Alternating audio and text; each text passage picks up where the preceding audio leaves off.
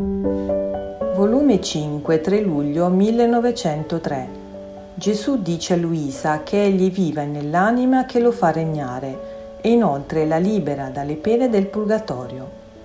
Questa mattina, trovandomi sommamente afflitta per la perdita del mio adorabile Gesù, quando al meglio si è fatto vedere nel mio interno che tutto riempiva la mia persona, cioè la mia testa, le mie braccia e così tutto il resto e mentre ciò vedevo mi ha detto, quasi volendomi spiegare, il significato del come si faceva vedere.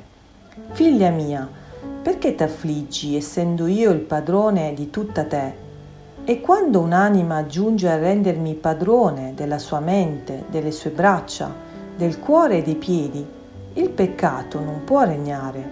E se qualche cosa involontaria vi entra, essendo io il padrone, e l'anima, stando sotto l'influsso della mia padronanza, sta in continua attitudine di purgazione e subito ne esce.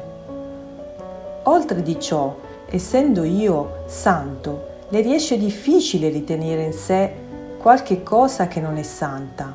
Di più, avendomi dato tutta se stessa in vita, è giustizia che io le doni tutto me stesso in morte, ammettendola senza alcun ritardo alla visione beatifica, onde chi tutto a me si dona, le fiamme del purgatorio non hanno che ci fare con essa.